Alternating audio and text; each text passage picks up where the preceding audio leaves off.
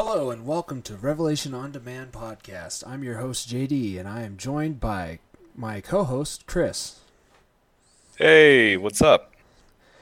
And uh, today we'll be starting with our our new podcast here called Revelation on Demand, which we are going to be looking into the book of Revelation. Chris, what do you think about Revelation?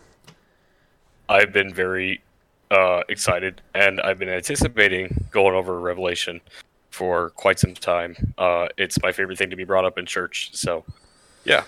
Yeah, and I remember that we started talking about this a while ago, and I, I kind of shared the vision, the vision that I had been given by God for this sort of thing, and, and just how I, I felt called to go over this so that other people can hear what we we we have come up with from uh, reading through Revelation. So, you want to tell people a bit about yourself? Maybe we can introduce ourselves so that people can get to know us before we dive into this. Because I mean, we're both amateurs here. So, if do you want to go first? Uh, yeah, sure. Uh, so what I was thinking is most of this to me was something that could help me not only share the word of God, uh, reflect on our own personal beliefs, both me and JD, uh, but also to uh, what, what's the best way to put this?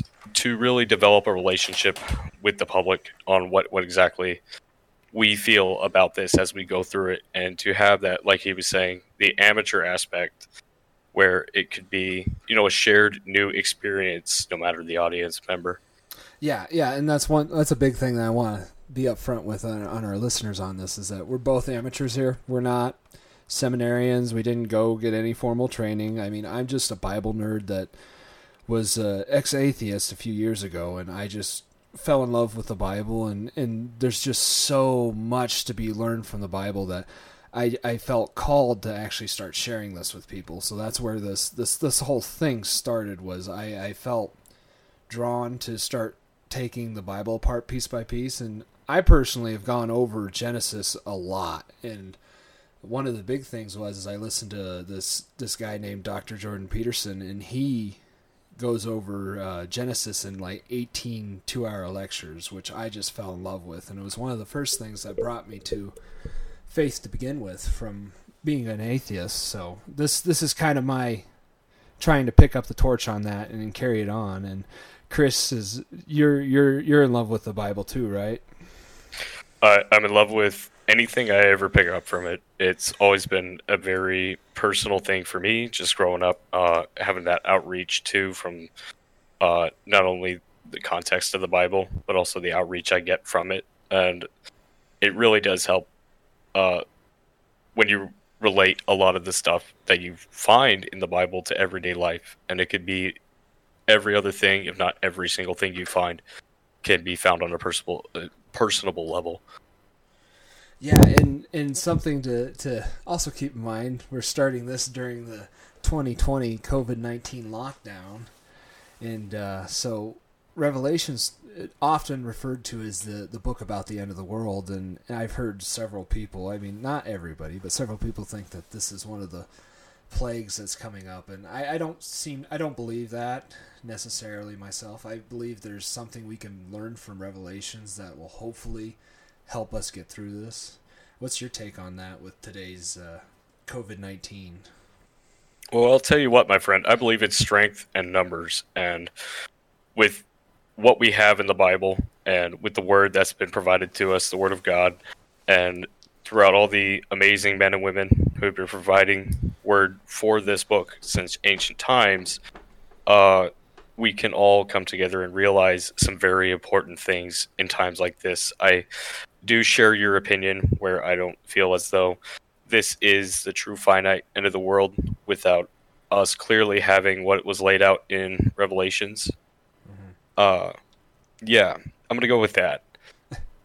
yeah, no, and I I think as we get into this, we can start looking at like what are the exact signs that'll happen. And one of my big things is when I read the Bible, I take it both literally and metaphorically. So I, I read the text literally. This is literally what will happen or has happened as you read the book because it is part history that way.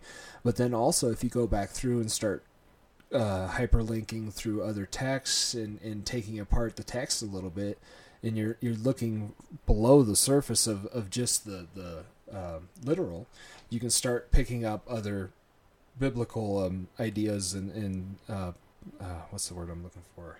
Not just philosophy, but the the history that goes with it. But you're talking more like on the on a spiritual level. Mm-hmm. There's so much that's under the surface that isn't just what's portrayed by words. Yeah, and and of course we need to be careful when we're doing this because uh, if there is such a thing as you know bringing in too much you know trying to make too many like this this happens big time with the uh the parables. People will be like oh was the doc the donkey mean? What does it res- resemble in the parable of the good samaritan? You know? And it's like it's a donkey. It, it, it doesn't have any more significance other than a, a kind of a, a, story driver in that in that sense. So we, we do need to be careful whenever we're looking at the bible uh, metaphorically that we're not bringing too much to it, something that it doesn't say. So, yeah, situational perspective, and that's something that Jesus really exercised well in his life. Um, I have a question for you. Yep. Do, do you know anything about the number seven? Oh yes, we're going to be talking about seven a lot in this book, aren't we? Do you know what the significance of seven is? Uh, one of my favorite um, long story short, one of my favorite things my pastor ever told me on July 7th, 2007 was that uh, it's a perfect number. It's a devout number, but it's also the number that Jesus wears. Yes, and uh, it's what I found was it's it's a holy number known as the number of completion, which we're gonna see in Revelation. Number seven completes a lot of things. There's the seven uh, trumpets, the seven bowls, and the seven plagues that that or the seven seals sorry not the seven plagues. And so number seven is always the completing of every single set. So and that's why seven's such a big number for us christians because we it shows up a lot in the in the text. And of course it is like i said the number of completion. Absolutely. Do you want to open us, open us up in uh, the reading of revelation? I think we're looking at one through three yeah, yeah. And uh, before we get going too far on this, uh, one big thing that everyone needs to keep in mind is uh, Revelation in ancient Greek is actually known as apocalypsis. Is the Greek for it, which is where we get the word apocalypse from. So uh, that's kind of one of the big things that came and stuck out to me was that uh, we are known as the generation, you and me especially, that lived through so many countless end of the world scenarios, you know, in like 2012 when the Mayan calendar was supposed to end, and and uh, the earliest one I remember was Y2K, the turn of the century, when all the computers were just to, to stop. So I, I think it's interesting that Revelation is the literal translation where we get the word apocalypse from. That is that is pretty interesting. That um that we get that directly from Greek. Mm-hmm. Um, just considering the the regional history behind some of this. But um, why don't we begin our amateurs take on yeah. Revelation? Okay, so I'll go ahead and start with Revelation one through three. We're reading from the NIV. The revelation from Jesus Christ, which God gave him to show his servants what must soon take place. He made it known by sending his angel to his servant John, who testifies to everything he saw that is, the Word of God and the testimony of Jesus Christ. Blessed is the one who reads aloud the words of this prophecy, and blessed are those who hear it and take it to heart what is written in it, because the time is near. Now that's that's that's quite the opening to any book, don't you think? That is, I mean, we're not only talking about a man that confronted Jesus, but also his primary mission in life didn't happen to occur until just now. Yeah, and uh, one of the big things was is that this is talking about John of Patmos, which most scholars believe is the John from the or the um, disciples. Uh, but there is some questioning on if this was just a follower of Jesus Christ who took on the title of John the uh, of Patmos when he got this revelation. So, uh, and this this is this is a message straight from Jesus. This isn't uh, this isn't uh, just one of those weird prophecies. This is one that he is handing down to John to bring back to the followers of Jesus. Right, right, and uh, as as far as background knowledge, all you really need to know about John right now is he's in exile for, uh, according to the book, he's in exile from the any from somewhere in Italy. I want to say it's around Rome, uh, definitely Rome, uh, because he was a preacher and he led his own church, um, not only as a pastor and a preacher, but anything that he was saying in front of the empire uh, was frowned upon from the government there, obviously. So yeah, the, the, Romans weren't very kind to the Christians near this time, and he was exiled because he was he was just trying to lead his congregation, and, and the exactly. government said get out. So, and uh, when I started getting you know inklings about making this, this I read this this line three here the blessed is the one who reads this aloud aloud the words of the prophecy and i just was like okay this has got to be a god thing sort of thing because i mean I've, I've listened to revelation before but i never really sat down and, and dissected the text like we've been doing so sure. when when i first read that i was like okay this this has got to be what what i'm supposed to be doing and and you know that's what i'm trying to do is is when god says jump i just jump so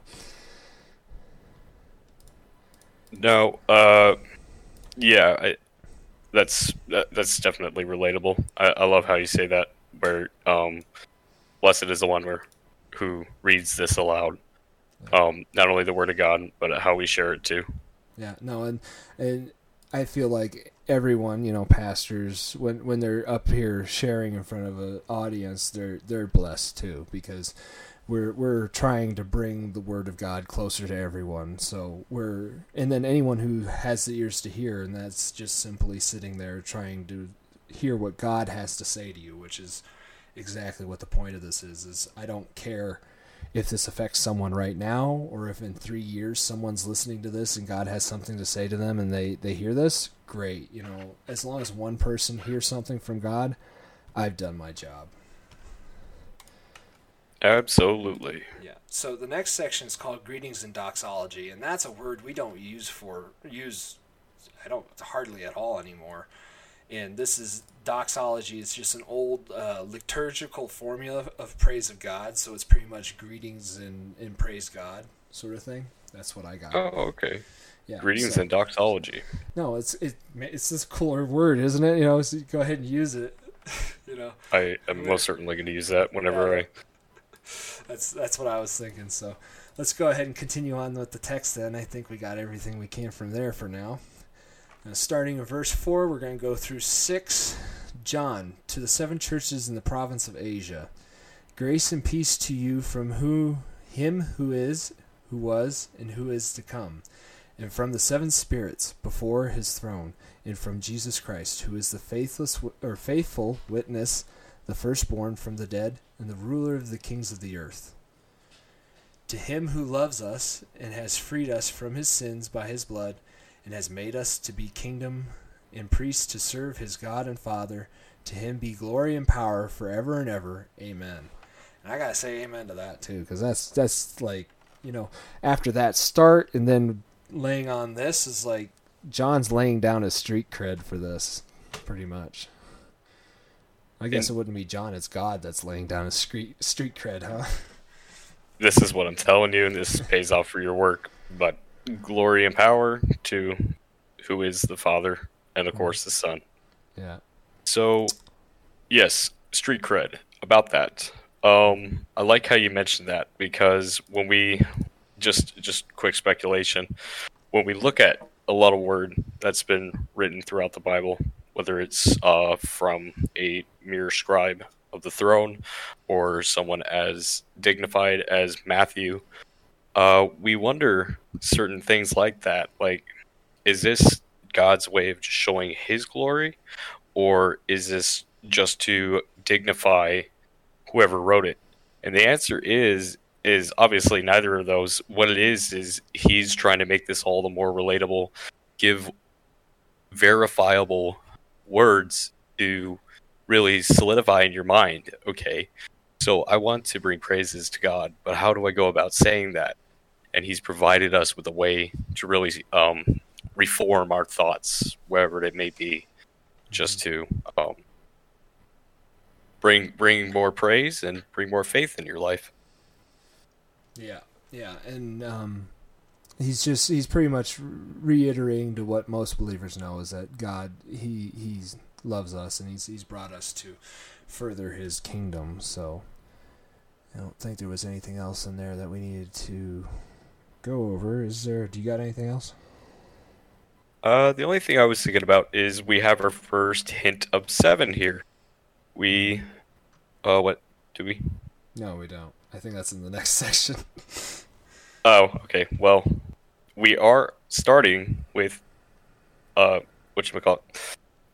Verse seven. Yes, yes. The sevens will be, come on, I believe, in the next section. Not the next one, but uh, do you want me to go ahead and read that next? Yes, absolutely. Why don't okay. we go with uh, verse 7? Look. Look, he is coming in the clouds, and every eye will see him, even those who pierced him, and all peoples on earth will mourn because of him. So shall it be. Amen. I am the Alpha and the Omega, says the Lord God, who is, and who was, and who is to come, the Almighty. And and that right there, that verse seven stands out to me because it, that's that's pretty much in my eyes the the signal that we're going to be looking for when when everyone can see Jesus Christ, believers and non-believers alike, then we know now's go time, pretty much, right? Absolutely. Um, yes, something we discussed the other day when we were reviewing some of this was um, that it lifts that physical barrier in our lives where we don't all accurately perceive spirituality to be what it is. And that way we'll actually have that final confrontation. And the first of what true confrontation throughout Revelation uh, with it's it's not best to dignify it as a spirit world, but what is true spirituality? How do these how does God take form among the living, so on and so forth. Yeah, and this is this is that start of where the veil between the two worlds is, is starting to weaken, and in uh, heaven and earth are coming together at this point, and that's where that's that's why I think we're not anywhere close to a, a coming to the end of the world sort of thing. It's going to happen. We like most people say, we don't know when it's going to happen, so you better just be ready for it because it's going to be quick and it's just like this. It's going to be a normal day and then all of a sudden everyone's going to look to the clouds and here comes Jesus sort of thing. And that that's that's how you'll know when revelation is happening because like I said before, the text is literal, but it's also metaphorical. So the literal part of this is we will see Jesus, and then we know its revelation is coming. And that, so that's that's just my take on it. There's a lot of different scholars who think differently, and there's many arguments for their positions. I mean, there's some people who believe that we are in the end times right now, and that this part has already happened with his first coming. I, I think I may have that wrong. I didn't look too deeply into it, but so. But you know, you, are accurate. You're on there. Okay. Um, so shall it be, amen. I mean, everyone will mourn because of him. Everyone will be able to see him, like yeah. like you were saying. And um, cool part about this next thing is um, he he says he's prevalent in the past, present, and future, and mm-hmm. therefore is the Almighty. Not only is his presence in all those three places, but he is the Alpha and the Omega to all of those three uh, current things, right? Those things are constant. Mm-hmm. Yeah, and that's that's one of the big things is that whenever God is trying to tell us something about how the world's going to take place, it doesn't make a whole lot of sense to us because we're stuck in this, you know, kind of temporal being, you know, with our bodies. We we understand time and we we have a hard time looking beyond it. So this this whole understanding of God being then, now, and in the future is just it's really hard for us to wrap our minds around as temporal beings. That is the most logical way I've heard that been put. Yeah, I've been listening to a lot of logical faith believers, and and so that's that's where I get my theories that we're just not there yet. So if we continue on to John's vision of Christ, John, your brother and companion in the suffering and kingdom and patient endurance that are ours in Jesus, was on the island of Patmos because of the word of God and testimony of Jesus. On the Lord's day I was in the Spirit, and I heard behind me a loud voice like a trumpet, which said, Write on a scroll what you see, and send it to the seven churches to Ephesus, Smyrna, Pergamum, Thyatira, Sardis, Philadelphia, and Laodicea. Sorry Yes. about those pronunciations. I can actually um, review that. I'm I'm um Did you get Usually pretty good at- down? I I pretty much did. That second one always throws me off. The Yeah, Smyrna, Smyrna. Smyrna. Ephesus, Smyrna, Pergamum, Oh, Pergamum. Thyatira. Sardis, Sardis. Philadelphia, And Laodicea. Oh, it's Laodicea. Yeah, okay. My sorry, my I'm learning Greek, but that didn't it didn't read in my mind right. So, and we're gonna really dig into these churches in the next few chapters. So we're just gonna, you know, leave those seven there for you to think about. But these are churches that are in what's known as Asia Major, I believe. No, Minor. Asia Minor. In that area all the way from Egypt into what's modern day Turkey, I believe, and into Greece. The, there's just seven of these major churches in those areas, and this is a letter that John is writing to these churches as they are dealing with uh, persecution and uh, just being taken advantage of by the local governments, and that's kind of where I got the idea that this would be a great book to kind of dissect so that we can help people get along with just how stressful the world is these days and how it can feel like the world's ending, you know? Yes, and before we all verify that, just make sure you send, uh, you know, just check in with the seven churches. They'll let you know. No, the world's not ending. This is um. Anyway, um, I love the part where he said, "I heard behind me a voice like a trumpet," to really signify, um, the voice and presence of God, and we're talking about Jesus here, but in His Son, and you'll see a little bit more of that, um, coming up here in the next couple moments of what that truly means like jesus um being there on the lord's day is so significant. Um and it, it'll be it'll be something that you'll definitely take a good look at once or twice. And um yeah it's a direct i mean they say here testimony but um it's just incredible. And also just to reference back what i wanted to bring up too was the island's name is patmos where he's been exiled to and conveniently significantly he's there.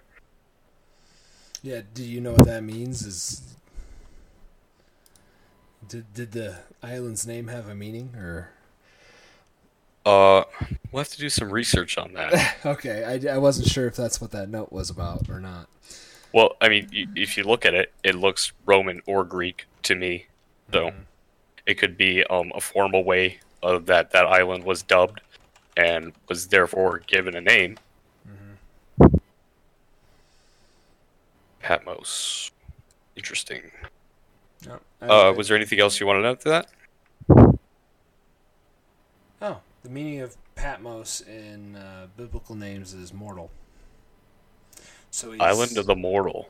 Yeah, so he is exiled to the island of the mortal. So, and he's getting a revelation about the end of the world. That's actually kind of interesting when you start to to sit there and think about it. He, he's he's on this mortal island, being given the apocalypse of the end of the world, sort of thing. That that's kind of trippy there. I agree. I agree. Okay. Um, Yes, I was I was just gonna say the exact same thing as you. Yeah. Interesting how like um, John receives this, and like you could tell it was intended for his obedience. This is what you're gonna do, and he doesn't even have to remind him twice to expect him to do it. I feel like Well, John, if this is John the the uh, disciple, uh, he would at this point be already in his calling pretty well. You know, so he would be. This would just be another one of those things. God saying jump, and he's just gonna jump, and I. That's that's the kind of faith that I want to have someday. So. It's, it's kind of interesting that this is the first book I decided to go through with a fine tooth comb. Yeah, well, So, yeah, it's it's gonna be a wild ride. Uh, we're already getting into some very deep stuff. Um, verse twelve is definitely um where we start bringing up that number thing again. Number Yeah. seven. Yep. And uh, starting in 12, I turned around to see the voice that was speaking to me. And when I turned and saw seven golden lampstands, and among the lampstands was someone like the Son of Man, dressed in a robe reaching down to his feet, with a golden sash around his chest. The hair on his head was white like wool, as white as snow, and his eyes were like blazing fire. His feet were like bronze glowing in the furnace, and his voice was like the sound of rushing waters. In his right hand he held seven stars, and coming out of his mouth was a sharp, double edged sword. His face was like the sun, shining in all its brilliance. Wow, that's just that that's a crazy amount of visualization there, you know. It's just a lot to take in. I I'm glad you uh you agree with me on this because um another thing we were talking about was is there in fact a metaphor in that where it talks about um you know what with him withholding the seven stars what he actually looks like is his sword is his tongue an actual sword and I believe that uh, through this writing it's not just meant to be a metaphor uh, like for example, your face reminds me of the sun. It's so so right. I feel like this is what he physically perceived, and just like a, a this being presented in the way that it is, I don't feel like it's a hint at something. It's what you get from it.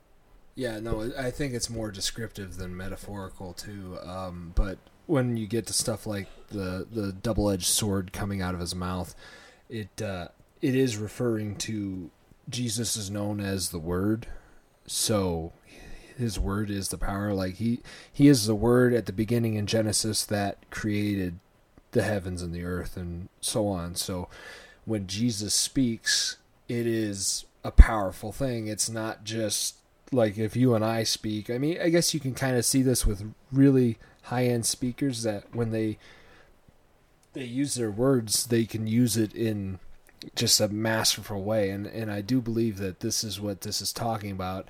I believe John did see this, but it could also have just been for his ability to share this.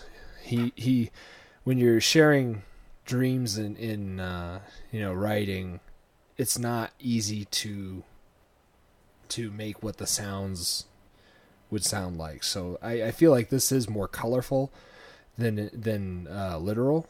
You know what I mean? Hmm. I've taken that standpoint before too. That's a really, that's a really, uh, it's a sweet observation to think of. In my, I, I mean, huh? I mean, i- i- if you look at how old John is at this point, if you're saying it is truly the disciple John, then he could be partly impaired at this point. Might not be able to fully perceive with his eyes, but therefore uses his mind and spirit to fully manifest what is in front of him, and was able to just manifest the spiritual representation. Yeah. Yeah, definitely. And then this section right here is also littered with references back to uh, different prophets like Isaiah and then the story of Meshach, Shadrach, and Abednego, um, the furnace, and then the white, the white wool of the sacrificial lamb,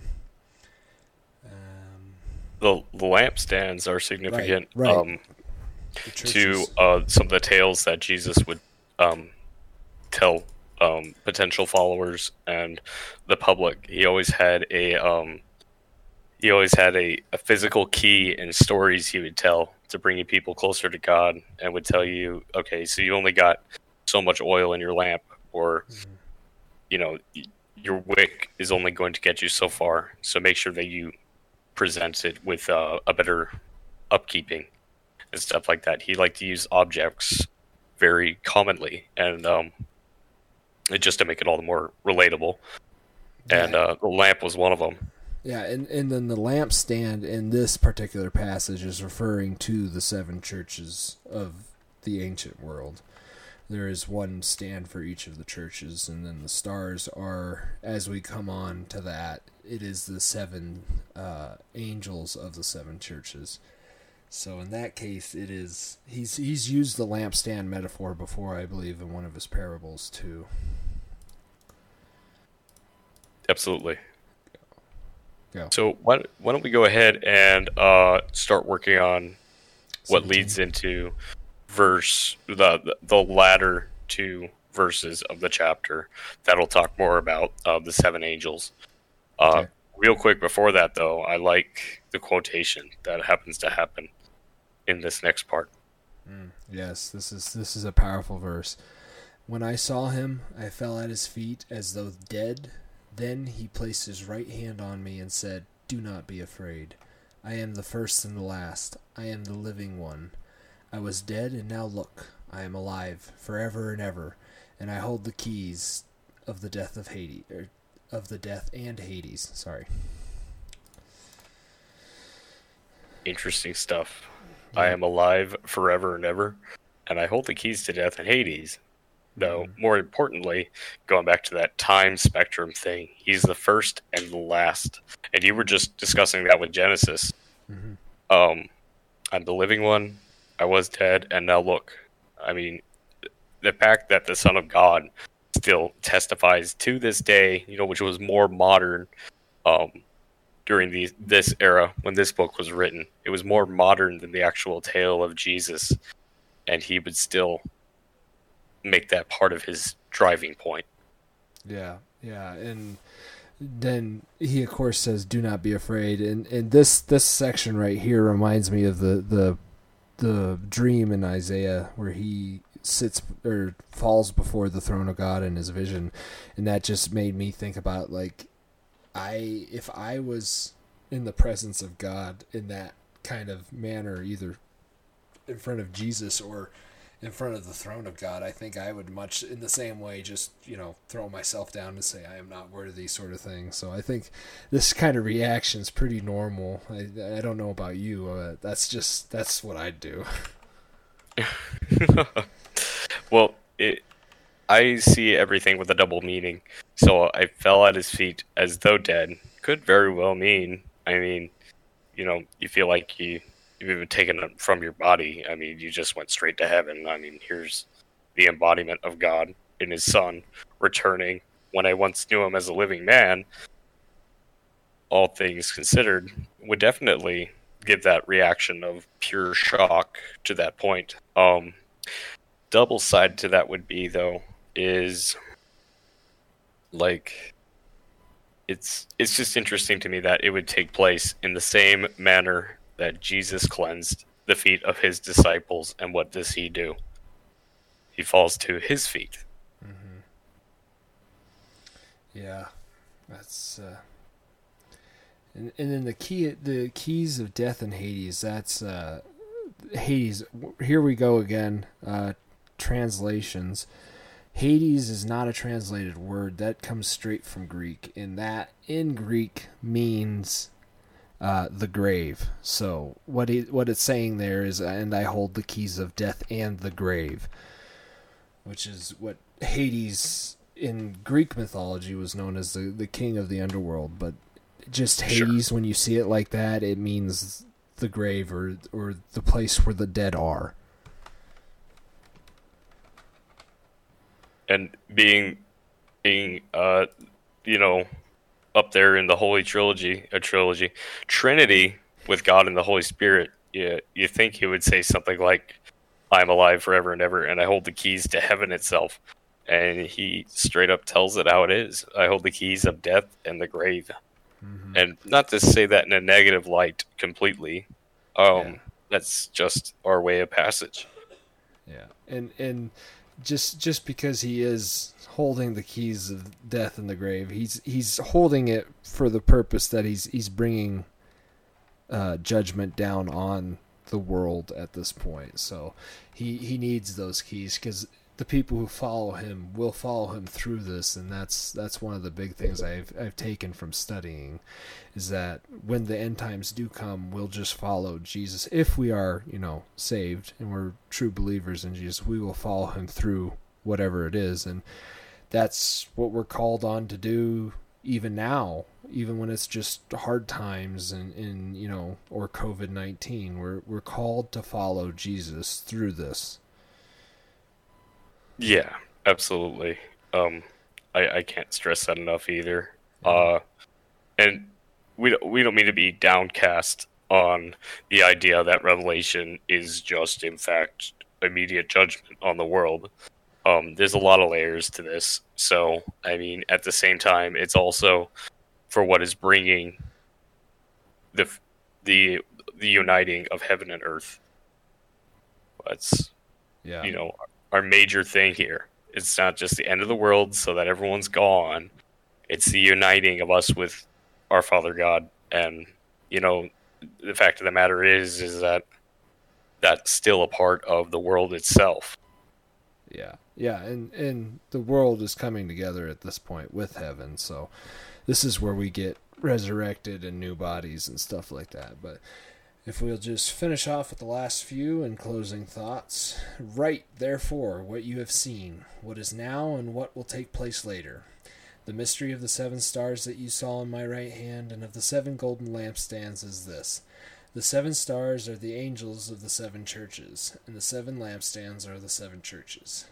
And that is the end of the passage, and I, I guess I kind of told everyone that that last part earlier, not even thinking about it. Um, and then this is this is Jesus's charge to John to write this and and go out and tell people about it. Huh. Yeah, I think it's also would be kind of cool is now that we got through our first chunk of the you know the very first chapter of Revelation. Mm-hmm. Feel free to read along with us. That way, um, you can compare and contrast some of the notes that we throw out there we are very talkative people here. So, um, you know, we're, we're going to throw a lot of input in no matter what it is. Um, and I don't think there's anything not to say about this part, but uh, I just wanted to throw my two cents in with that, you know.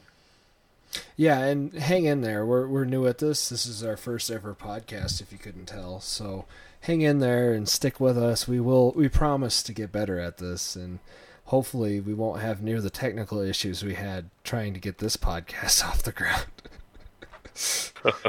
this this episode was was a headache. Maybe we'll make a behind the scenes someday about how much of a headache this was. no, by yeah. uh by my command, you must reenact everything that we've done in mistakenly so far.